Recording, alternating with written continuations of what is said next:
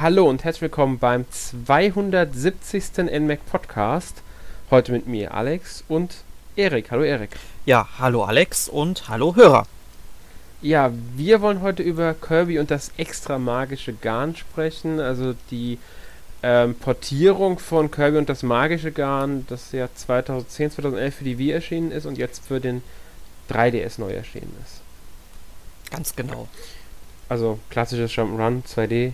Ähm, ja, äh, ich habe ehrlich gesagt das Original damals gar nicht gespielt, 2011. Ähm, ich habe jetzt das erste Mal mit dem Spiel beschäftigt, intensiver. Also ich hatte eine Demo damals, glaube ich, gespielt irgendwie. Ich bin mir jetzt aber nicht mehr ganz sicher, ob das beim Presseevent war oder ob das damals eine Demo auf der Wii gab. Bin ich mir jetzt echt nicht mehr sicher. Also ich glaube, es gab damals also auf der Wii keine Version, äh, Demo-Version zu irgendwelchen mhm. Retail-Spielen. Mhm. Ich glaube nämlich auch, es gab es nicht. Also ich hab, weiß auf jeden Fall, dass ich es auf der Gamescom gespielt habe, meine ich. Ähm, mhm. Und dann habe ich es damals auch auf der Wii gespielt. Ich habe es dann auch getestet für Gameplay Gamers damals. Ja. Ja, also ich, ich habe es gar nicht gespielt und ich glaube, ist es, ist es glaube ich auch für die Virtual Console der Wii U erschienen später, oder? Ja, genau, da habe ich es dann auch nochmal ja. gespielt und auch fürs genau. NMAC getestet dann. Ja, das ist, ähm, ja. Ja, es ist halt ein ganz normales, äh, eigentlich ganz normales 2D Jump'n'Run. Ähm, jetzt nicht sonderlich schwer, muss man sagen. Auch nicht sonderlich lang, aber äh, ist ein schönes Spiel, soweit. Aber sie haben ein paar Sachen, also wir können ja erstmal über die Geschichte ganz kurz anreißen, bevor wir über die Neuerungen reden. Also die Geschichte ist ziemlich simpel. Ähm, Kirby, äh, wie war es, er wacht auf und ähm, begegnet diesem, wie heißt der Grimgarn, heißt durch der böse Magier. Ganz genau. Und der saugt ihn dann in diese ähm, Garnwelt, ich habe ganz vergessen, wie das Königreich heißt. Das Stoffland! Stoffland, genau, Stoffland war's. Also er sagt in der Stoffland, deswegen ist Kirby dann auch nicht mehr ähm, ja, dreidimensional in dem Sinne, steht noch ein Faden Garn, der halt seine Silhouette darstellt. Deshalb kann er auch nicht mehr seine Saugfähigkeit einsetzen. Und jetzt gilt es halt, diesem Prinz Plüsch zu helfen, die, das magische Garn wieder zu beschaffen, um die Teile Stofflands wieder zusammenzuweben. Und das sind halt dann die verschiedenen ja, Welten im Grunde, in denen sich dann die Level und Bossgegner verbergen. Ist alles etwas simpel, einfach, aber eigentlich eine ganz schöne, ja, für so ein Spiel ausreichende Geschichte. Wann war denn jemals die Geschichte eines Kirby-Spiels tiefgreifend? Nie. Die tiefgreifendste Kirby-Geschichte, die ich kenne, war damals im Club Nintendo Magazin ein Comic. Wo dann mit Sicherheit auch Menschen aufgetreten sind oder Kirby ein Detektiv oder sowas war. Ja, genau, Kirby ein Detektiv, das meinte ich jetzt ganz genau. mit König DDD, damals auch König Nickerchen und diesem komischen Fisch, glaube ich, war das oder so. äh, tolle Sache, aber das ist pure 90er oder sogar noch 80er, ich weiß es. Ja, es werden schon die 90er gewesen sein. Ich denke auch. Naja, auf alle Fälle, ähm, für ein Kirby-Spiel finde ich ist die Story jetzt vollkommen ausreichend. Ähm, und ja, es ist halt dann ein Jump'n'Run-Abenteuer. Man muss sagen, sehr tiefgründig wird die Geschichte natürlich nie. Sie wird auch nie sehr umfangreich erzählt. Man geht da durch die Level und wenn man einen Boss besiegt hat, dann kommt eigentlich immer eine identische Zwischensequenz mit denselben äh, Worten, die der Sprecher einspricht, nur dass halt eine andere Welt an, die wieder angefügt wird durchs magische Garn. Ja. Da hätte ich direkt mal eine Frage an dich. Der Sprecher, ja. hat der eine deutsche Synchronisation in der 3DS-Fassung? Ja. Okay, dann haben sie das vermutlich einfach von der Wii übernommen, weil manchmal ähm, ist es ja so, dass bei einem Remake dann das auch erneuert wird. Nee, das ist ein deutscher Sprecher. Eigentlich macht er das auch ganz ordentlich. Der spricht auch das ein, was Kirby oder Prinz Plüsch oder was ich wer sagt, mit verstell leicht verstellter Stimme. Mhm. Also ein bisschen aufgemacht wie eine Erzählung, die halt man einem Kind vorliest oder so. Das ist halt auch ein sehr kindgerechtes Spiel. Ja, ich mochte das auch sehr in der Wii-Version. Der war mir immer sehr sympathisch, der Sprecher. Der hat das sehr gut gemacht, fand ich. Ja, finde ich auch. Ähm, ja, Grafikstil kann man auch kurz ansprechen. Also es ist ja diese, dieser Garn-Stil ist ja vorwiegend, also alles für Stoff, zusammengenähte Sachen. Man kann auch dann wirklich auch aufs Gameplay aus, indem man zum Beispiel äh, Wolle aufwickelt, um irgendeinen Weg freizulegen oder auch einen Gegner zu bekämpfen und sowas. Also dieser Stil zieht sich dadurch, was die Entwickler ja auch dann in den anderen Spielen, die sie gemacht haben, zum Teil übernommen haben. Also ähm, Yoshi's Woolly World ging, ging ja den Schritt dann weiter mit Wolle. Ja, aber wir, auch gespielt? Ja, das habe ich auch gespielt, aber wir müssen gar nicht so weit auf andere Franchises gucken, denn auch die ganze Kirby-Reihe, die hat ja sehr viele verschiedene Grafikstile auch gehabt. Wenn man sich mal Kirby's Dream Land mhm. 3 vom Super Nintendo anguckt, das war ja so ein Kreidestil. Und dann gab es ja noch auf der Wii U, ähm, äh, ich weiß gerade nicht, wie es heißt, ähm, ich glaube, der Regenbogenpinsel? Ja, genau, der Regenbogenpinsel hieß es. Genau, wo, wo dann Kirby im Grunde so, so ein Knetball ist, wenn ich mich das jetzt nicht täuscht. Ich bin mir jetzt nicht ganz sicher, ich glaube auch, es war Knetball, aber irgendwie ja. sowas in die Richtung ging es. Genau, und dann hast du ja noch gesagt, bei Yoshi hatten wir eben Wolle und da kommt ja dann auch in ein paar Wochen, also wir nehmen es ja heute am 17. März 2019 auf, in zwei Wochen ungefähr kommt ja dann auch Yoshi's Crafted World für die Switch raus und da experimentiert Nintendo dann schon wieder mit einem neuen Grafikstil, was ich auch immer ziemlich gut finde, weil das die ganzen Spiele auch immer sehr frisch hält, optisch zumindest. Ganz Ganz genau. Es ist aber dieser eine Entwickler, das ist wirklich gut viel, so heißt das Studio dahinter. Die haben halt Kirby's Epic Yarn, Yoshi's Woolly World und Yoshi's Crafted World gemacht, beziehungsweise auch die Portierung von Woolly World und Epic Yarn auf dem 3DS jeweils. Ähm, eigentlich haben die außerdem fast nichts anderes gemacht, außer ein paar Street Pass-Spiele haben die, glaube ich, gemacht, noch in den letzten Jahren. Ja. Sonst haben die, glaube ich, nichts mehr gemacht, seitdem sie an äh, jetzt Kirby's äh, ähm, Kirby und das magische Garn gearbeitet hatten seitdem. Davor haben sie, wenn man jetzt einen Titel, ne, zwei Titel kann man noch nennen, die man vielleicht auch kennt im Westen, äh, dieses English Training auf dem DS damals. Mhm. Das war so ein Englisch-Lernspiel und Wario Land Shake It für die Wii damals. Ja, auch ein verdammt tolles Spiel, muss man war auch mal sagen an der Stelle. Sagen. Also die haben im Grunde eigentlich vorwiegend, äh, die haben eigentlich nur für Nintendo-Konsolen entwickelt, muss man dazu sagen. Ja. Ja, ähm, und ja, dann darfst du jetzt mal ganz kurz erzählen, weil du hast dich ja auch ein bisschen eingelesen und du kannst auch den Vergleich zur Wii-Fassung vielleicht ein bisschen besser nochmal ziehen. Ähm, der 3DS hat ja ein paar Neuerungen bekommen. Ja, ja ganz genau. Also ich habe das Spiel auf dem 3DS leider noch nicht gespielt. Ähm, ich werde es mir, nachdem ich mich aber jetzt mal ein bisschen eingelesen habe, was es für Neuerungen gibt, mir die 3DS-Fassung auf jeden Fall noch holen, weil da auch ein paar Kritikpunkte oder ein Kritikpunkt ähm, ja, ausgemerzt wurde, den ich damals 2011 in meinem Test auch erwähnt habe. Und das wäre der Schwierigkeitsgrad des Spiels. Denn so wie ich das gesehen habe, hast du am Anfang die Möglichkeit, zwischen dem normalen und einem etwas höheren Schwierigkeitsgrad zu wählen. Ähm, ich weiß nicht, der dämonischer Schwierigkeitsgrad oder so ähnlich heißt er. Ich bin mir gerade nicht sicher. du meinst den Teufelsmodus wahrscheinlich. Genau, ich habe halt ein englisches Review mir angeschaut. Mhm. und Also, äh, ähm kann ich kurz erklären, der Teufelsmodus? Mhm. Das ist im Grunde, den wählst du am Anfang eines jeden Levels. Also nicht am Anfang vom Spiel, sondern jedes Level kannst du damit starten. Es ist im Grunde so, dass du unabhängig voneinander dann auch eine Rekordübersicht hast und was du in dem Level geschafft hast zu sammeln. Also ob du alle Schätze sammeln konntest, wie viele ähm, Perlen du gesammelt hast, ob du eine Bronze, Silber oder Goldmedaille erreicht hast. Das wird tatsächlich pro Modus getrennt angezeigt im äh, Levelübersicht, also wenn du auf die Level gehst. Und ähm, im teuflischen Modus ist der große Unterschied, dass du die ganze Zeit halt von so einer Teufelsfigur gejagt wirst. Der ähm, ähnlich wie Lakito ähm, halt, der Lakito wirft dir normalerweise diese, diese, diese ähm, wie heißen die aus Mario nochmal, die roten Stachelpanzerviecher da ich halt glaub, nach dir? Ich glaube einfach nur Stachis heißen die. Ich glaube, die haben wirklich genau Stachis heißen sie. Der wirft jetzt, glaube ich, Bomben nach dir, also Knöpfe, die wie Bomben funktionieren. Okay. Und das ist gar nicht, das kann, macht wirklich den Schwierigkeitsgrad höher, weil du einmal öfter getroffen wirst. Das erschwert also das Erreichen der Goldmedaille schon mal, weil du halt Perlen verlierst. Aber du hast in dem Modus auch Lebenspunkte. Ich glaube fünf, ich bin mir nicht ganz sicher. Die verlierst du auch, wenn du von anderen Gegnern getroffen wirst, beziehungsweise wenn du in ein Loch fällst. Ähm, also das finde ich eigentlich ganz interessant, weil ich glaube, wenn du. Ich muss ehrlich sagen, ich habe es in der Testversion noch nicht ausprobiert, ich habe es damals in der Demo ausprobiert. Ähm, ich meine, wenn du. Ähm, stirbst, also wenn du alle Lebenspunkte verloren hast, musst du ein Level von Anfang an anfangen. Ja. Ist auf jeden Fall dann schon mal also, ein bisschen anspruchsvoller, weil normalerweise ist es ja so, wenn du in ein Loch fällst, dann kommt ja dann, ich glaube, die, äh, diese Engelfigur, Angie heißt sie, glaube ich, und holt dich halt mhm. halt wieder raus. Und wenn du halt äh, eine Kollision mit einem Gegner, ja, provozierst oder einfach einen Gegner triffst, ähm, dass du halt einfach ein paar von den Juwelen, die du sammelst, verlierst und das war's dann auch, sonst wurdest du halt nicht bestraft.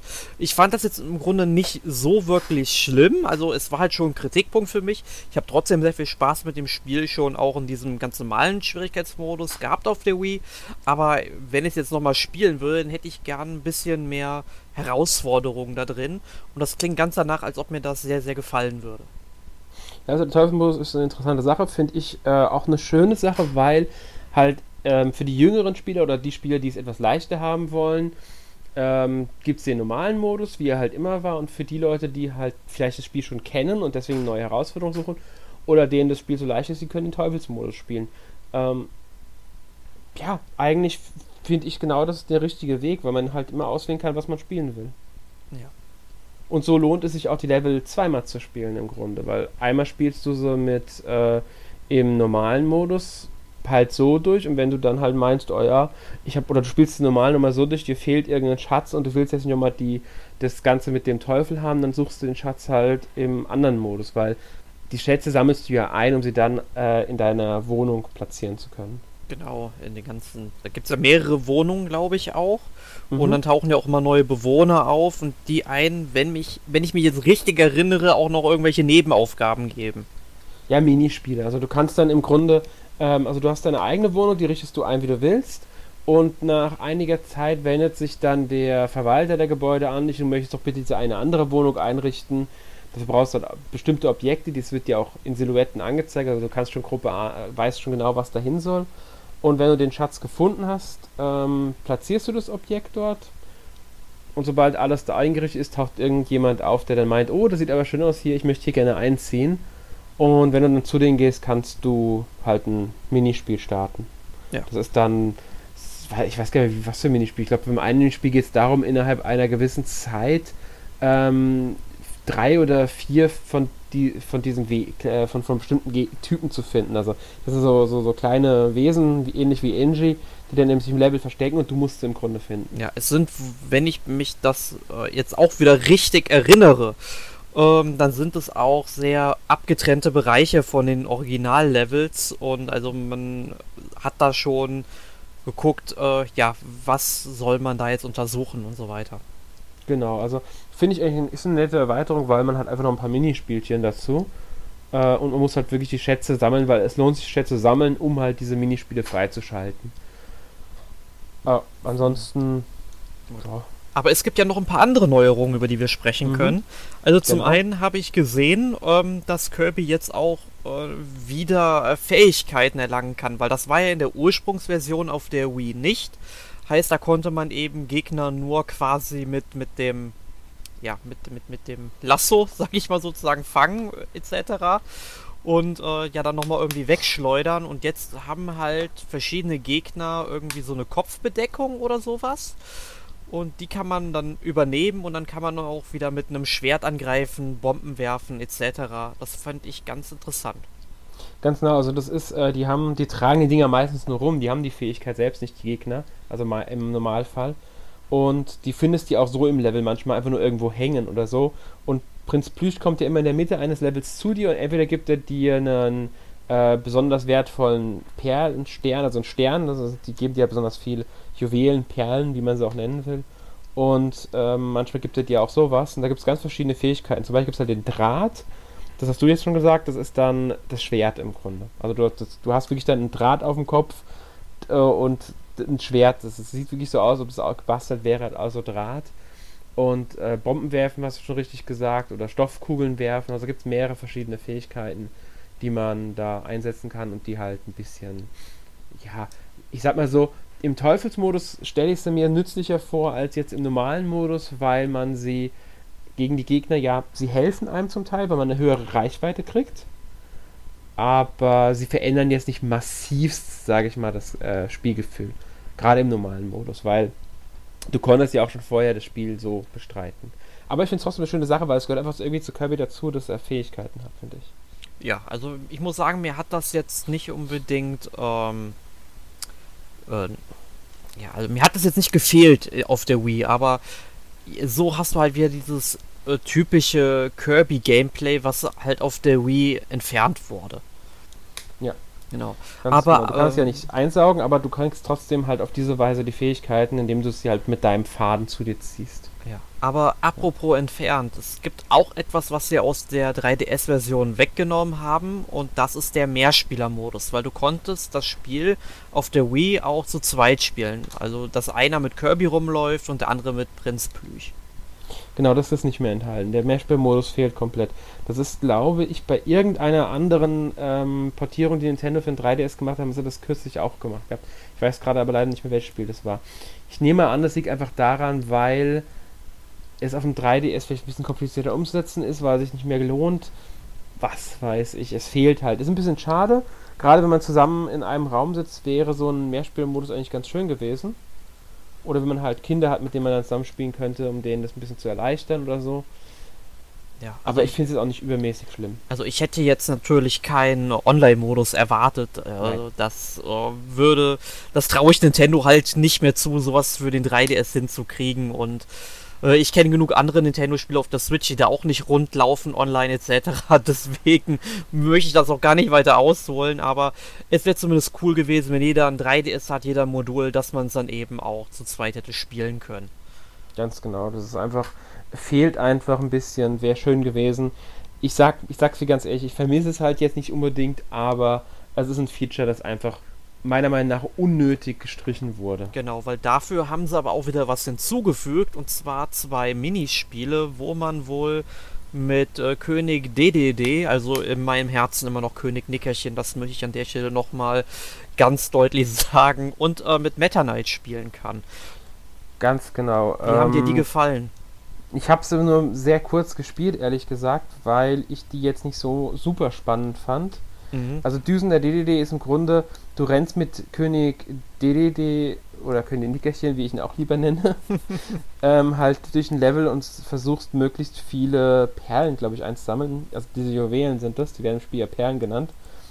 Ähm, also Bügelperlen sammelst du mit ihm ein und musst halt, weil der läuft, glaube ich, von alleine die ganze Zeit weiter und du musst halt im Grunde rechtzeitig springen, um die Perlen zu bekommen und halt versuchen, nicht die ähm, Krach-Bumm-Blöcke, die explosiven Blöcke halt zu treffen dabei.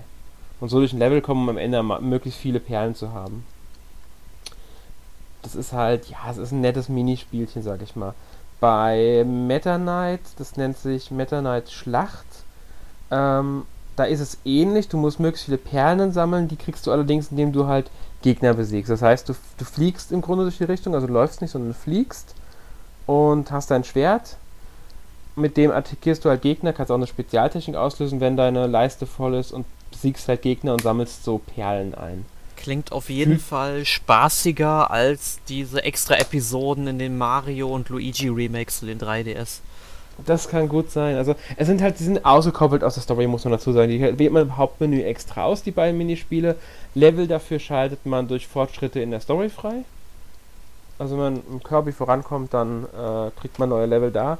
Es ist, es ist eine nette Sache, sag ich mal. Also, es ist also als Bonus finde ich es gar nicht mal äh, schlecht, weil als Bonus ist es gut geeignet. Man hat ähm, mehrere Level und die Bügelperlen, die man freischaltet, kann man dann wiederum einsetzen, um ähm, ja, so Bügelbilder. Kennst du die? Äh, das sind so Bügelbilder, da machst du Perlen drauf und dann das Bügeleisen drauf, damit es zusammenhält. Ja, ich Kannst weiß, was du meinst. Hat, hatte ich als Kind sehr viel auch. Ja, genau. Und sowas in der Art, davon gibt es dann ein paar, die du sammeln, äh, die du halt hast. Und wenn du genug Bügelperlen hast von den verschiedenen Farben, die du halt sammelst, darfst du so ein Ding dann herstellen. Kriegst halt dieses äh, Abzeichen. Es bringt dir jetzt nichts, dass du die hast, sag ich mal. Also du hast keinerlei Vorteile dadurch, aber du hast sie halt. Ja. Ist halt noch ein bisschen mehr Spielzeit, die man in dieses Spiel investieren kann. Das ist ja auch nichts Schlechtes, wenn, wenn man mal sich die anderen Kirby-Spiele anguckt, die so erschienen sind. Da waren ja in der Regel auch immer so zwei, drei Minispiele dabei. Die hat man sich dann ein bisschen angeguckt und dann hatte man da auch noch ein bisschen Spaß dran. Genau, man muss dazu sagen, die Platten für die Perlen musst du auch erst finden. Die sind in diesen äh, Leveln von Düsen der DDD und Meta Knight äh, im Grunde versteckt. Also auch das ist noch da, du dass du diese per erstmal findest, die Platten. Ähm, ja. Ja. Ich meine, es gibt für jede von beiden vier Level. Also zumindest äh, bin ich mir jetzt nicht ganz sicher, ob es mehr gibt. Ich glaube, es müssten vier pro Minispiel sein. Mhm. Also acht Level und äh, keine Ahnung wie viele, es gibt bestimmt, also es gibt einige ähm, Platten zu finden. Also in jedem Level gibt es vier Platten zu finden. Das sind dann schon mal bei acht Leveln, eine ordentliche Anzahl kriegst du zusammen und du musst erstmal die Perlen genug sammeln. Das heißt, du spielst die Level auch immer wieder mal und ja. Ist eine nette Beschäftigung für nebenbei. Ja. Aber was ich noch gerne erwähnen würde zu Kirby und das extra magische gar nicht. Nehmen wir nicht an, dass der Soundtrack irgendwie großartig überarbeitet wurde, denn der gehört wirklich zu dem Besten, was ich zumindest damals auf der Wii ähm, erlebt bzw. gehört habe. Kann ich zustimmen. Also ich mag den Soundtrack wirklich, wirklich gerne. Es ist ein typischer Kirby-Soundtrack, sage ich mal. Aber gerade das macht ihn auch so schön. Ähm, er passt super zum Spiel und ähm, ja, Einfach ein toller Soundtrack. Kann ich verstehen, dass du den so äh, magst. Ja, ist sicherlich ein heißer Kandidat für unsere NMAC Awards am Ende des Jahres. Ja, kann, da ist er für äh, auf alle Fälle für eine Nominierung eigentlich ziemlich sicher gesetzt. Sehr schön. Passt aber auch ein bisschen zum ähm, Namen des Entwicklers, so gut viel. Er macht gute Laune. Ja, das finde ich auch immer das Schöne, weil wenn du wirklich mal die Spiele von Goodfield anguckst, ähm, sie machen halt wirklich eher so letzten Jahre, gut, sie haben diese Street Pass Spiele gemacht, aber sonst machen sie Kirby Yoshi für Nintendo. Sie haben am Mario Luigi Dream Team mitgearbeitet und das war im Grunde seit Kirby äh, fast alles, was die gemacht haben. Und das finde ich einfach, das, ist, das passt einfach zu dem Studio, dass sie so heißen und Kirby und Yoshi für Nintendo entwickeln. Ja, das scheint auch eine sehr coole äh, Unternehmensstruktur bei dem Entwicklerstudio zu sein, wenn die nicht so viel machen äh, da kommt man sicherlich gern zur Arbeit. Ach ja, also es ist, es ist schon ein bisschen was zusammengekommen in den letzten ja. Jahren, aber es sind halt wirklich diese Sachen, Street Pass Squads, Street Pass äh, Zombies Ding da, dieses Trader heißt es glaube ich im Englischen, ich weiß gar nicht, wie es im Deutschen heißt, mhm. und dieses Slot Racing Ding. Ja, also ich, die ganzen Street Play äh, da haben die gemacht. Ich, ich kann es ich kann's dir leider gerade nicht sagen, also das Zombie-Spiel, das spiele ich schon lange Zeit nicht mehr. Ich habe ja wirklich jedes einzelne Street Pass Spiel auf meinem New 3DS mhm. äh, XL drauf. Ähm, und ich bin eigentlich nur noch hier bei dem mit dem mit, mit der äh, Burgeroberung bin ich noch dran und mit den Blumen, da fehlen mir noch einige. Das Problem halt bei den ganzen Street Pass Spielen ist momentan, ähm, ich habe absolut nicht mehr so viele Street Pass Begegnungen wie früher. Und mhm. äh, deswegen zieht sich das bei mir gerade auch so in die Länge und auch bei den ganzen Puzzle-Teilen. Äh, es gibt ja dieses, äh, also zwei dieser grundlegenden Puzzle, äh, Street Pass-Spiele hat man ja sowieso dabei und eines davon ist ja, wo man die Puzzleteile sammeln muss. Und ich habe bisher jedes einzelne Puzzleteil tatsächlich durch Tauschen bekommen. Und mir fehlen jetzt noch 40 oder so und äh, von den 1300 oder wie viele es gibt. Und die will ich aber schon noch haben und ich will wirklich sagen, hey, ich habe am Ende alle übers Tauschen bekommen, mir keins mit ähm, Münzen dann gekauft. Ne? Das wäre natürlich cool, aber es ist halt mittlerweile schwer mit dem, ähm, ja, mit der, mit dem Dings, weißt schon, ah, Sweet Pass. Ja, es ist, sah ja schon auf der Gamescom letztes Jahr sehr düster aus, muss man ja auch schon sagen, leider. Aber gut, ähm, das ist ein anderes Thema für einen anderen Tag. Ganz genau. Ähm, ja, zu Kirby's Epic Jam kann man vielleicht noch sagen, ja, wir haben ja schon erwähnt, dass es Yoshi's Woolly World und äh, Yoshi's Crafted World als geistige Nachfolger hat. Ähm, ja, ansonsten, ich, ich würde gerne noch was zum Gameplay sagen, aber es lässt sich halt wirklich nicht viel zu sagen. Es ist ein klassisches 2D-Jump'n'Run. Man läuft von links nach rechts oder halt von oben nach unten, unten nach oben, wie auch immer, ähm, durch die Level und äh, ja, springt, sammelt die Juwelen ein, ähm, bekämpft die Gegner, sofern nötig. Muss ich ehrlich sagen, im normalen Modus ist mir das gar nicht so, ist mir das oft aufgefallen, dass man die Gegner einfach ignorieren kann. es gibt sogar Gegner, die einen gar nicht mehr schaden, wenn man sie berührt. Die stoßen einen nur zurück. ja, wenn man sich nicht wehren kann, dann schießt man halt, ne? Ja, die ganz normalen Waddle Dees. Eins, was passiert ist, ist von denen ein bisschen abdotzt, sonst passiert ja nichts bei denen. Weil die haben keine Waffe und wenn sie keine Waffe haben, können sie nichts machen. Dafür finde ich einige Gegner auch wiederum sehr kreativ, gerade durch diesen Garn, Stil mag ich die sehr gerne. Und ähm, ja, ansonsten ist es halt, es ist ein schönes, kleines Jump-Run-Spiel, das auch, muss ich sagen, von der Steuerung her sehr gut funktioniert. Ich setze eher aufs Steuerkreuz, muss ich sagen. Weil mit dem, also mit dem Stick vom 3DS passiert sehr schnell, dass Kirby das Auto, also sich in dieses Auto verwandelt. Das ist dieser Schnellmodus, wenn er rennt im Grunde. Wenn du zweimal nach rechts drückst oder halt in die Richtung drückst, würde er jetzt zum Auto und rast dann im Grunde, damit er ein bisschen schneller läuft. Und wenn du das halt mit, mit, äh, dem Stick machst bei dem 3DS, passiert das, dass das automatisch macht fast. Deswegen bevorzuge ich das Steuerkreuz äh, Spielen. Ich bin ja sowieso immer ein Fan des Steuerkreuz, wenn man es verwenden kann. Benutze also ich das ich eigentlich meistens eher. Es sei denn, ja, es ist so ein Spiel, was man zum Beispiel wie Zelda halt aus der Vogelperspektive sieht, dann bevorzuge ich auch lieber so ein ähm, Analog-Stick. Aber sobald es so ein ähm, ja, 2D-Spiel von der Seitenansicht ist, äh, würde ich ein Steuerkreuz immer einem Analog-Stick ähm, ja, ähm, vorziehen. Ganz genau, also gerade bei 2D-Spielen bevorzuge ich es auch meistens. Das hängt mal vom Spiel natürlich auch ab. Es gibt auch Spiele, bei denen sind dann Ausnahmen, aber gerade gerade Jump and Runs, 2D Jump and Runs, finde ich, sind, da geht gar nicht ohne Steuerkreuz. Meiner Meinung nach. Also das ist, und deswegen benutze ich es halt hier auch vorwiegend. Ähm, ja, wie gesagt, es lässt sich sonst nicht viel über das Spiel sagen, weil es halt dann doch recht simpel ist. Die Bosskämpfe könnte man vielleicht auch ansprechen, ganz kurz. Ähm, sind jetzt nicht unbedingt schwer, muss man sagen. Aber ich fand sie trotzdem recht cool bisher. Also, mir haben die Bosskämpfe gut gefallen. Ja, die sind auch sehr, sehr verspielt. Also ich weiß, es gibt irgendwie einen mhm. Drachen am Anfang. Genau, das müsste der zweite Boss sein, wenn ich mich nicht ganz täusche. Ja. Und, und dann gibt es, glaube ich, noch äh, einen Kraken, der dann irgendwie eine Mütze mhm. trägt oder sowas. Und die muss man ihn dann im Kampf mehr und mehr ausziehen, wenn ich das richtig genau. in Erinnerung habe. Ganz genau, also es ist ein Oktopus oder Kraken oder so, oder Kalmar oder was auch immer. Und der hat eine Mütze auf und die muss man ihm abziehen. Erst danach geht er dann in seine richtige Kampfform über, in der man ihm Schaden zufügen kann. Ja, also da ja. hat man sich dann auch wieder ein paar lustige Ideen ausgedacht. Finde ich immer schön, sowas. Ja, genau. Also es sind wirklich kreative Ideen dabei, äh, die alle auch dieses, diese Garn-Thematik sehr schön nutzen. Ja. Und deswegen, also wie gesagt, nicht unbedingt die herausforderndsten Bosskämpfe, aber dafür ähm, kreative Bosskämpfe und schön gestaltete Bosskämpfe. Genau. Ja. Ja, ähm, dazu kann man auch noch sagen, äh, das gesamte Spiel, also auch die unterschiedlichen Welten, finde ich auch sehr kreativ. Klar, es gibt diese Standardsachen wie, ähm, ich glaube, Hitzeland nennen sie es, das ist dann Wüste und äh, Feuerlevel in einem. Ähm, es gibt einen Schneeland, ich ganz, weiß gar nicht, ob es wirklich so heißt. Das ist natürlich ein klassisches Schneelevel, logischerweise. Ähm, aber ich finde es halt auch sehr cool, das Hurraland zum Beispiel, mit den ganzen Süßigkeiten. Mhm. Ja, da ist ja Kirby direkt richtig. Ja.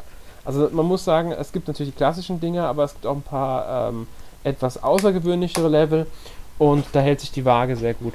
Außerdem auch eine schöne Sache, also man hat in jeder, in jedem Land, also jeder Welt, hat man vier Level, dann kommt der Bossgegner und ist man mit dem Bossgegner gut genug, also sammelt genug von den Juwelen ein, dann schaltet man noch zwei, kann man noch bis zu zwei weitere Level freischalten. Also einen weiteren Level und durch den schaltet man noch ein Level frei.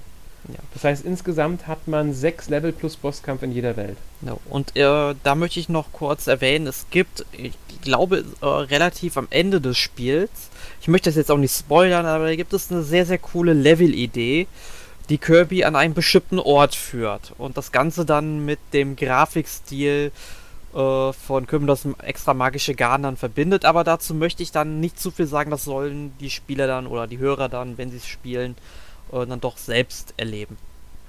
Ja, auf alle Fälle äh, merkt man, dass die da mit sehr viel Kreativität rangegangen sind, was ja scheinbar so das Markenzeichen des Studios ist. Genau. Ja, ähm, gut. Ich denke mal, wir können dann zu unserem Fazit kommen. Ähm, zu dem Spiel. Ich meine, ihr habt es schon rausgehört, uns beiden gefällt das Spiel äh, trotz des leichten Schwierigkeitsgrades und der eher kurzen Spielzeit. Erinnerst du dich daran, wie lange du ungefähr gebraucht hast auf der Wii und der Wii U? Oh, um, also auf der Wii habe ich es ja durchgespielt, auf der Wii U nur eine Stunde oder zwei Stunden gespielt, einfach nochmal für den Test, weil ich es ja schon kannte. Mhm. Um, ich glaube, auf der Wii habe ich, ich würde mal sagen, zwischen 10 und 15 Stunden gespielt, aber dazu sollte ich halt sagen, dass ich auch wirklich sehr viele Nebenbeschäftigungen gemacht habe, weil bei Kirby-Spielen, da habe ich auch wirklich die Motivation, alles zu finden. Um, also da habe ich auch schon ordentlich Zeit reingesteckt, aber ich glaube, man kann es dann auch bestimmt in fünf bis zehn Stunden irgendwie dazwischen durchspielen. Ja, also ich schätze mal, wenn man jetzt ähm, die wirklich nur die normalen vier Level plus Bosskampf spielt und diese zwei Zusatzlevel auslässt und sich nicht, nicht den Wert auf darauf legt, die Schätze zu sammeln und das mit den Wohnungen und die Minispiele und alles außen vor lässt, dann schafft man es wirklich so in fünf bis acht Stunden, schätze ich mal. Wenn man halt alles andere macht, dann kommt natürlich noch Spielzeit dazu, je nachdem halt auch, wie schnell findet man die Schätze, wie äh, viele Juwelen kann man immer in jedem Level sammeln, oder wie schnell man die Goldmedaille und sowas. Hängt natürlich auch ein bisschen von den eigenen äh, Spielskills, sage ich jetzt mal ab, beziehungsweise von denen, wie man halt äh, gerade Lust hat. Ja. Und ähm, dann gibt es natürlich jetzt auf der 3DS-Version noch den Teufelsmodus, der ja nochmal eine zusätzliche Herausforderung bietet und jedes Level nochmal in einer anderen, etwas abgewandelten Form durch diesen meine Level sind identisch, aber das ist halt dieser Teufel, der dich da verfolgt. Und der kann schon nervig werden. Man kann ihn besiegen, aber er kommt sehr schnell wieder. Ja, also ähm, ich bin auf jeden Fall sehr interessiert an der 3DS-Version. Jetzt gerade noch mal ein bisschen mehr, nachdem wir den Podcast darüber ähm, jetzt oder jetzt gerade aufnehmen sozusagen. Ähm, also ich bin auf jeden Fall sehr daran interessiert, weil ich würde es gerne noch einmal spielen, dann auch mit diesem Teufelsmodus. Mal gucken, wie das Spiel dann auf dem 3DS, quasi dann acht Jahre nachdem ich es auf der Wii gespielt habe, ob es mich dann immer noch so begeistert. Ja, ja und mir hat es äh, sehr gut gefallen jetzt. Ich habe Spaß damit und ich finde es auch gerade äh, durch den Teufelsmodus geeignet, sowohl für die äh, unerfahrenere Spieler und jüngere Spieler als auch für ältere Spieler. Also Kirby-Fans machen damit, denke ich, wenig falsch mit dem Spiel. Genau, und wenn man halt noch eine Wii U hat, dann kann man ja mal äh, sich überlegen, ähm, ob man sich das Spiel vielleicht nicht auch lieber dort runterladen ähm, möchte. Anstatt das jetzt für den 3DS zu holen oder halt noch eine Wii hat, da gibt es das Spiel ja auch. Weil äh, man muss halt sagen, die 3DS-Version, die kostet halt 40 Euro und äh, die Wii-Fassung bietet jetzt nicht so viel weniger, weil die gibt es halt ähm, im Wii U eShop. Wenn man halt eine Wii U hat, wenn man die Möglichkeit hat, das runterzuladen, kriegt man die eben dort für 20 Euro schon, also für die Hälfte. Ähm, mhm. Muss man sich halt überlegen, wo man es dann auch lieber spielen möchte. Lieber auf dem großen Bildschirm oder halt auf dem kleinen Bildschirm und dafür unterwegs spielen. Ähm, ja, ich, ich, weiß halt gar nicht, wie teuer ist es momentan, wenn man sich die Retail-Version noch kaufen möchte für die äh, Wii. Ich bin mal gerade am Nachgucken. Ja. Ähm, ähm, das ist ja noch angemerkt, man muss halt auch abwägen, ob man diesen Teufelsmodus möchte, weil der fehlt natürlich in der Wii U und der Wii-Version. Dafür haben die beiden Versionen halt den Mehrspieler-Modus, der jetzt in der 3DS-Version fehlt. Also da kann man wirklich abwägen, was einem da äh, wichtiger ist. Und natürlich die Fähigkeiten, die Minispiele, die sich mit, äh, mit, mit König DDD und Meta Knight können natürlich was aus, einen Ausschlag geben, dass man sich dann für die 3DS-Version entscheidet muss halt jeder für sich selbst abwägen können. Ja. Äh, also ich habe aber gerade mal nachgeguckt, wenn man es dann äh, gebraucht kaufen möchte für die Wii, zahlt man auch schon über 20 Euro. Ähm, muss natürlich immer gucken, wo man jetzt ein Angebot kriegt oder nicht. Ne? Ähm, und wenn man es tatsächlich neu haben will, zahlt man für die Wii-Fassung auch schon um die 60 Euro. Also da muss man schon ähm, abwägen, was einen dann am wichtigsten ist. Aber ich denke mal, mit der 3DS-Fassung kann man nichts verkehrt machen. Ja, auf keinen Fall, würde ich auch sagen. Gut, damit sind wir ähm, ja heute etwas früher mit dem eigentlichen Thema durch als normalerweise, aber ja, ist ja auch in Ordnung, würde ich behaupten. Und wir kommen zu unserer bekannten Rubrik letzte Woche gespielt. Dafür gebe ich das Wort jetzt an dich, Erik. Du darfst gerne erzählen. Oh, was, ich, ich kann leider nicht so viel Neues erzählen. Ich habe diese Woche mal wieder sehr viel Zeit in meine Projektarbeit für die Uni investiert. Äh, mein Hauptaugenmerk lag also darauf, gespielt habe ich so halt wie in den letzten Wochen halt Yakuza 5, Skyrim und Tetris 99. Aber stattdessen möchte ich halt dann was anderes erwähnen, denn ich bin noch dabei, meine 3DS-Fassung, wo es jetzt so langsam aufs Ende zugeht, ähm, dann noch ein bisschen zu erweitern. Und da habe ich mir ein paar Spiele bestellt, äh, wie zum Beispiel hier Shin Megami Tensei 4 ähm, Apocalypse oder Adrian Odyssey Untold 2, Adrian Odyssey 4 und Persona Q. Also alles, ja, Rollenspiele, Dungeon Crawler, wie auch immer man sie nennen möchte. Ähm, die wollte ich halt unbedingt mal in meine Liste aufnehmen, vor allem bei, bei äh, Shin Megami Tensei 4. Da war 40 Euro für neues Spiel schon das günstigste, was ich sehen konnte. Da habe ich mir gedacht, okay, ähm, bevor halt das Spiel dann irgendwann preislich so durch die Decke geht, dann hole ich es mir lieber mal. Und von Adrian Odyssey Untold 2 und Adrian Odyssey 4, ähm, ne Quatsch, Adrian Odyssey 2 habe ich irgendwie noch so einem Außerkauf mitgenommen bei irgendeinem Händler und Adrian Odyssey 4 und Persona Q war jetzt nochmal der Nachdruck, ähm, sag ich mal, in Arbeit. Ist auch ganz amüsant. Da steht hinten auch auf der Packung noch Groß Ostheim und nicht Frankfurt drauf von Nintendo. Ähm, haben sie das nicht ausgebessert. Ähm, ja, aber ich wollte halt, wie gesagt, meine 3DS-Sammlung jetzt mal ein bisschen aufrüsten. Ähm, weil das halt Spiele sind, die irgendwann preislich richtig, richtig teuer werden können. So, mhm. so ein bisschen auch als Wertanlage sozusagen. Aber ich wollte die halt auch unbedingt irgendwann mal alle spielen. Ich weiß, äh, das wird vermutlich sowieso nicht passieren. Aber jetzt sind die Spiele zumindest mal in meiner Sammlung drin und ich kann gucken, äh, dass ich irgendwann mal zumindest eines dieser vier Spiele da mal in Angriff nehme. Also Alien Odyssey kann ich sagen, haben mir gefallen, besonders Untold 2, also die Untold-Spiele, weil die halt ähm, eine Story erzählen. Persona Q und äh, Shin Megami Tensei 4 würde ich auch ganz gerne noch nachholen, muss ich ehrlich sagen. Aber da ich die Zeit dazu nicht finden werde, wird es bei mir wahrscheinlich nicht mehr dazu kommen, dass ich mir kaufe. Tja. Aber ja. ich auf jeden Fall äh, noch zu Adrian Odyssey auch eines der Gründe war, ich hatte mir ein Review-Video angeguckt und die Musik, die ich dort gehört habe, also von Untold 2 äh, und auch vom vierten Teil, das war einfach nur fantastisch. Ich glaube sogar, das ist auch von dem Komponisten, der für Shenmue äh, verantwortlich war. Ähm, ich weiß Kann grad, sein. Ich weiß gerade leider nicht, wie er heißt. Ich bin gerade am Nachgucken. Also ich kann schon mal sagen, dass ich bei beiden Spielen, also bei Adrian Odyssey grundsätzlich, immer dafür plädiert habe, dass sie bei uns beim NMAC Awards für bester Sound nominiert werden. Einfach weil ich von den Soundtracks der Spiele begeistert bin. Ja, also ich habe mal geguckt, es handelt sich bei dem Komponisten um ähm, Yuzo Koshiro und der hat unter anderem auch an der East-Serie mitgearbeitet, an Actraiser, an Sonic the Hedgehog, an Streets of Rage, an Shenmue, an Castlevania Portrait of Ruin, an Adrian Odyssey, an Kid Icarus Uprising. Also der hat wirklich eine ganze Menge Spiele, ähm, also jede Menge Spiele den Soundtrack beigesteuert. Also der hat schon was auf dem Kerbholz, der Typ.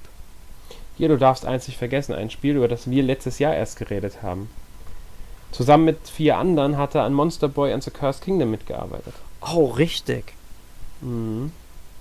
Auch ein tolles ja. Spiel. Hört euch da den Podcast so an.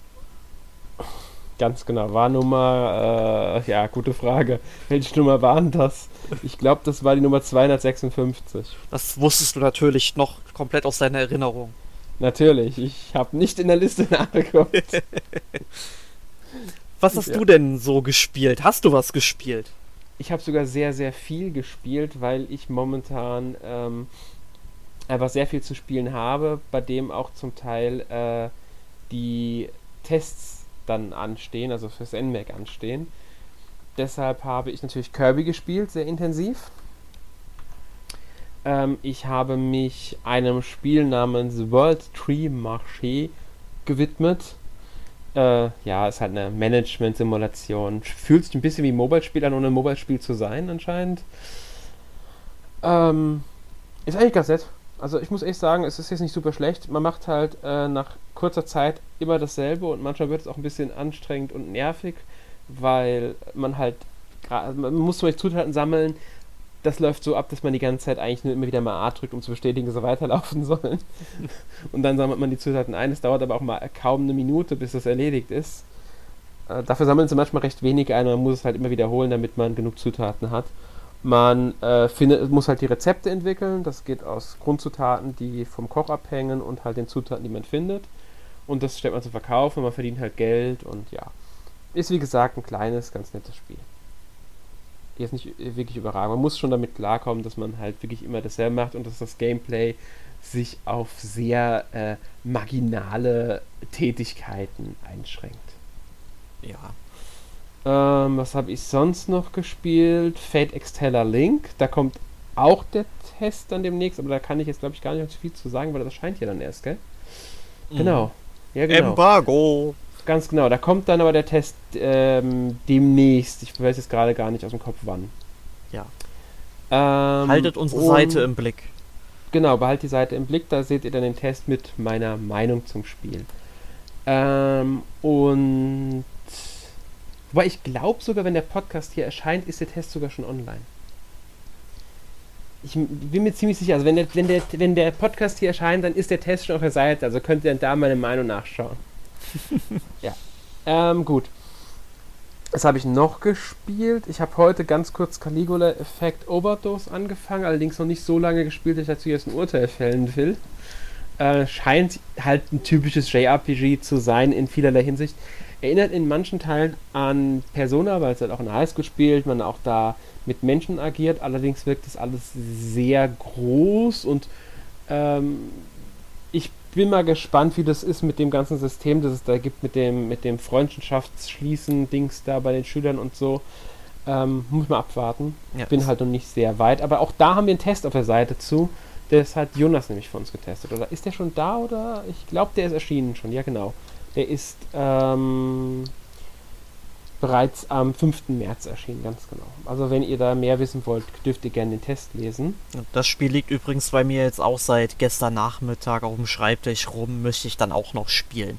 In der nächsten Woche vermutlich. Eventuell werdet ihr nächste Woche was im Podcast dazu hören. Genau, und ähm, ja, ich, ich muss halt jetzt auch ein bisschen drin spielen. Ich habe hab, hab halt andere Sachen gehabt, deswegen steht es ein bisschen her. Deswegen habe ich auch One Piece World Seeker noch nicht angefangen, obwohl es hier liegt. Ähm, das ist dann auch mit Caligula äh, Project jetzt so eins meiner nächsten Projekte, sage ich mal. Äh, auch wenn das PS4 ist. Und ich bleibe jetzt bei der PS4, weil das nächste Spiel habe ich mich auch auf der PS4 gespielt, äh, Devil May Cry 5. Wie gefällt's dir? Ich finde es gar nicht mehr schlecht. Ich habe es durchgespielt tatsächlich, habe ich nicht erwartet, ich so dann doch recht zügig durchspiele. Und nur ein paar Tage gebraucht. Allerdings muss ich auch sagen, ich mochte ja, mag ja auch Bayonetta und da hat es mich auch natürlich auch daran erinnert, was ja logisch ist äh, selbes Genre. Es ist kein schlechtes Spiel. Ein bisschen auffällig sind die vielen, ist das immer wieder mal Tutorial. Sogar im letzten Bosskampf kriegt man nochmal ein Tutorial reingeschmissen, weil man was Neues lernt. Das ist schon ein bisschen seltsam.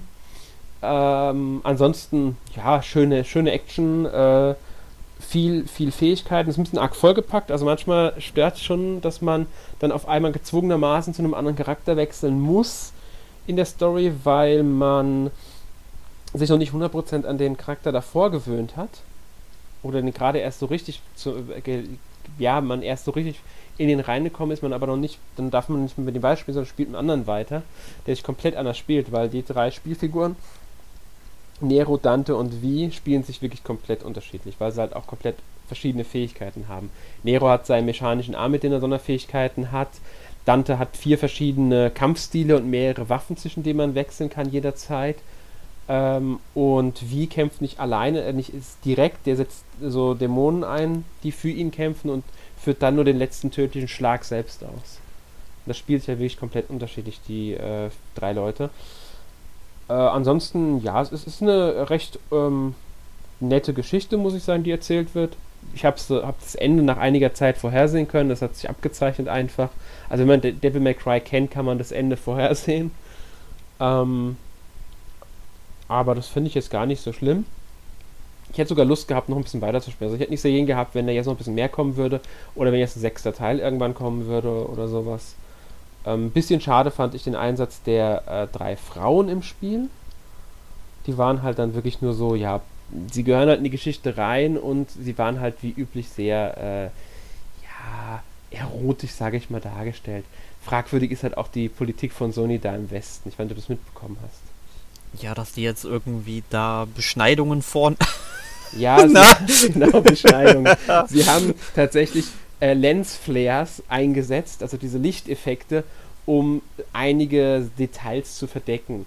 Man denkt jetzt, okay, da waren jetzt vielleicht nackte Brüste in dem Spiel zu sehen, aber nein, es geht wirklich nur um die Hintern der Damen.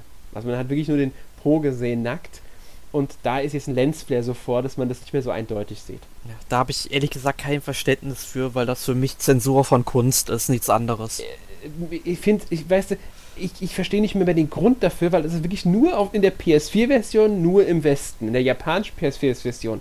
Auf der Xbox und auf dem PC ist es nicht der Fall. Es ist nur in der westlichen PS4-Version der Fall. Und nachträglich erst. Patch 1.1 fügt es hinzu erst. Wenn man den Patch nicht runterlädt, hat man das nicht. Ja, das, das ist interessant. Also sowas geht dann durch, aber sobald dann irgendwie ein Schauspieler wegen ähm, angeblichem Drogenbesitz ähm, dann, da muss man dann noch nicht äh, mal, ähm, äh, sag ich mal, verurteilt wird oder sowas, dass dann ähm, hier wie bei Sega, wie bei äh, Judgment, wie heißt es, Judgment ja, ich weiß schon, welchen ne? Fall du meinst. Ja, und äh, dass man es da dann komplett aus dem Verkauf zieht. Das ist dann auch, ich meine, klar, das sind halt alles kulturelle Geschichten auch irgendwo. Es hat jetzt, genau. also Sony hat jetzt mit Sega jetzt auch nichts zu tun, aber es ist trotzdem so ein bisschen fragwürdig immer. Ich finde das ja immer blöd, wenn man dann auch bei einzelnen Personen, ich weiß, das ist jetzt ein ganz anderes Thema, ne, aber da trotzdem nie zwischen der Person und dem Künstler unterscheiden kann. Ähm, ja.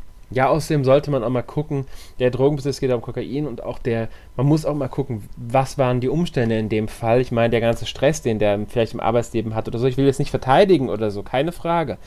Aber ich finde es halt wirklich ein bisschen lächerlich, weil wenn man mal überlegt, bei wie vielen Filmen, Serien, Spielen man dann Änderungen vornehmen müsste, Sachen nicht mehr zeigen dürfte.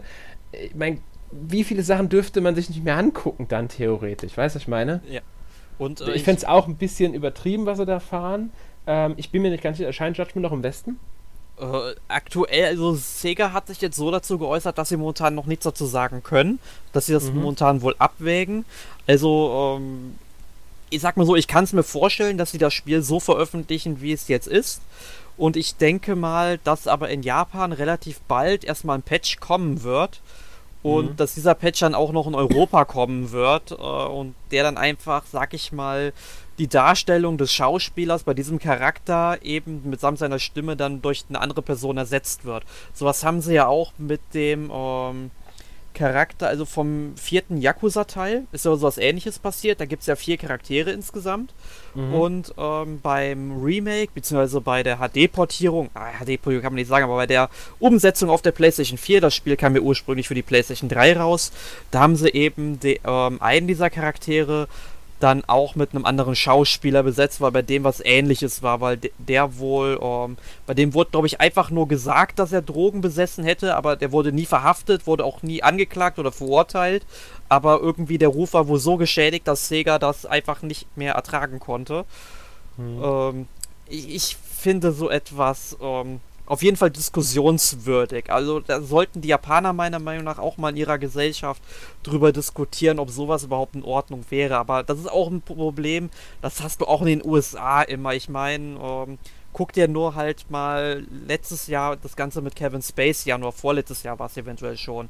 Das wieder was, da muss man sagen, es geht schon wieder in eine andere Richtung. Das, das würde ich gar nicht so sehr ausführen wollen jetzt. Ja, stimmt. Ähm, aber äh, wir müssen uns irgendwann mal in einem richtigen Podcast darüber unterhalten, mit solchen Sachen, glaube ich. Können wir mal machen.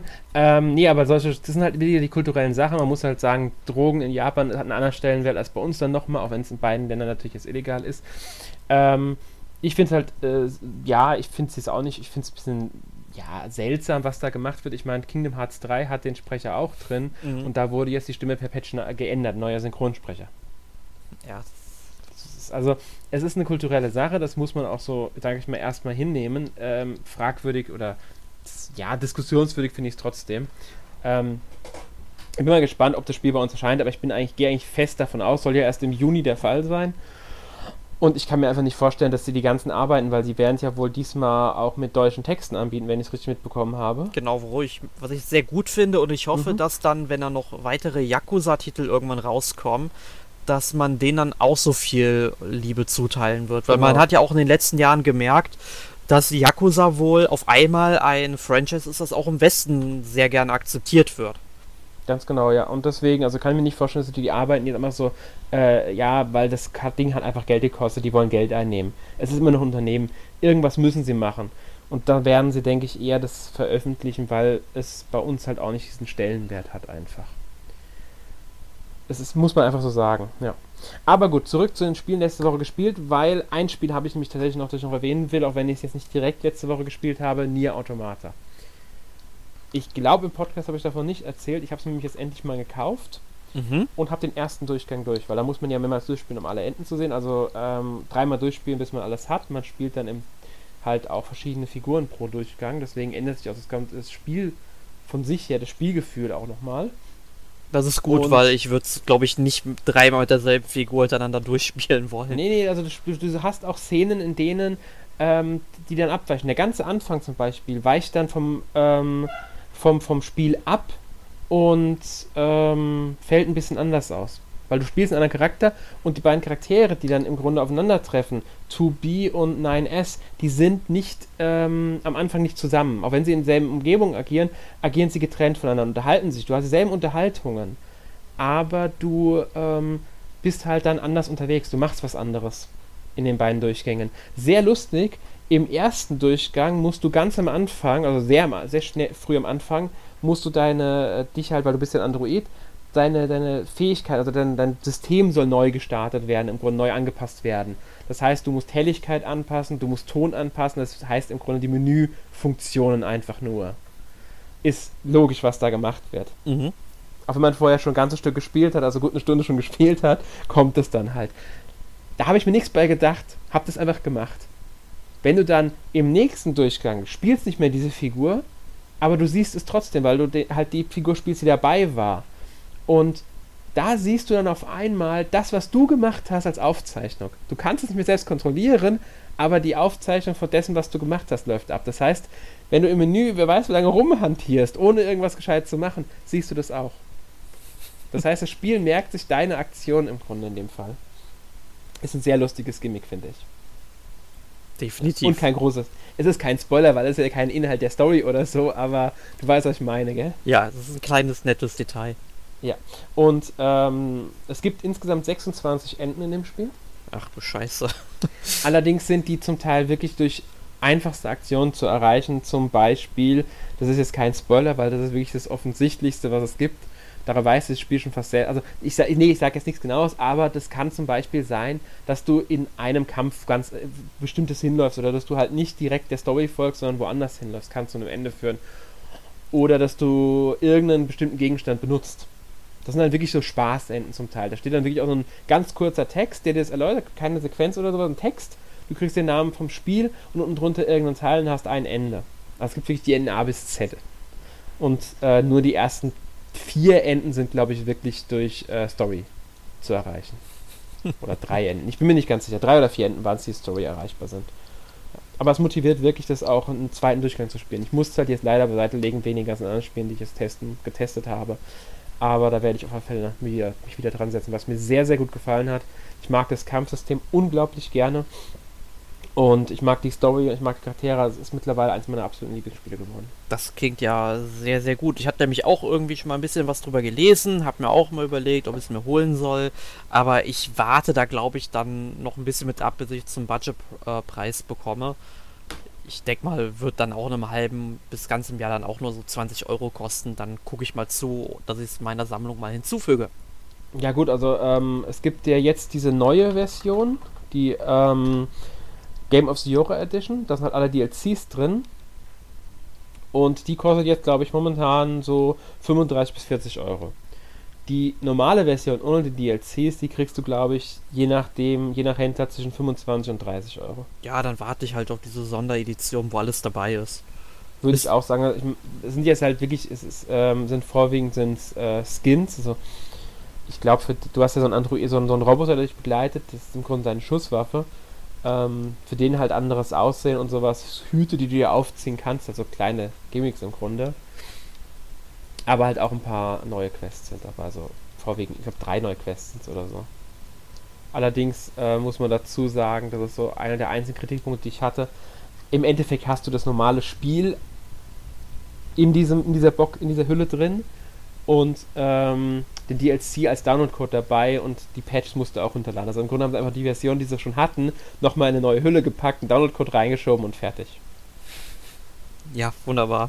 Kann man jetzt davon halten, was man will. Ist jetzt nicht das Beste, weil der Down Download dauert halt eine Weile, die, die Patches dauern dann wieder eine, sind ein paar Gigabyte groß, muss halt alles erstmal geladen werden. Sonst hätte man es auf Disk gehabt und es wäre gut gewesen. Kann man kritisieren, kann man auch sagen, ja, Mai ist halt so. Muss man halt mal den sauren Apfel beißen. Ich fand es jetzt nicht so schlimm, aber äh, aufgefallen ist es halt schon, weil ich im ersten Moment echt dachte, Moment, haben die das wirklich gemacht? ja, ist halt die kostengünstigste Variante. Meine Güte. Gibt Schlimmeres. Gut. ja, mehr habe ich dann aber auch nicht zu erzählen. Wir haben es jetzt ein bisschen äh, länger gezogen heute, weil der Podcast an sich war ja schon etwas kürzer. Ich denke mal, ich, es war in Ordnung. Ich hoffe, es war für euch in Ordnung, diese kurze Exkursion zu unseren Spielen, die wir gespielt haben und zu dem Judgment-Drogenproblem. Ähm, ja, gut. Wir hören uns dann irgendwann demnächst wieder. Nächste Woche ist, ähm, was habe ich gesagt gehabt? New Super Mario Bros. U Deluxe. Stimmt's? Ja. Genau, da werde ich, glaube ich, den Podcast mit Arne zusammen aufnehmen. Der hat es ja auf der Switch gespielt, ich habe es damals auf der Wii U gespielt und da wollen wir mal ein bisschen über den Titel sprechen. Ganz genau. Also nächste Woche äh, New Super Mario Bros. Äh, U Deluxe mit Arne und Erik. Und ja, bis dahin wünsche ich euch noch einen schönen Tag, schönen Abend, schöne Nacht oder wann auch immer ihr das hier hört. Bis zum nächsten Mal. Jo, tschüss.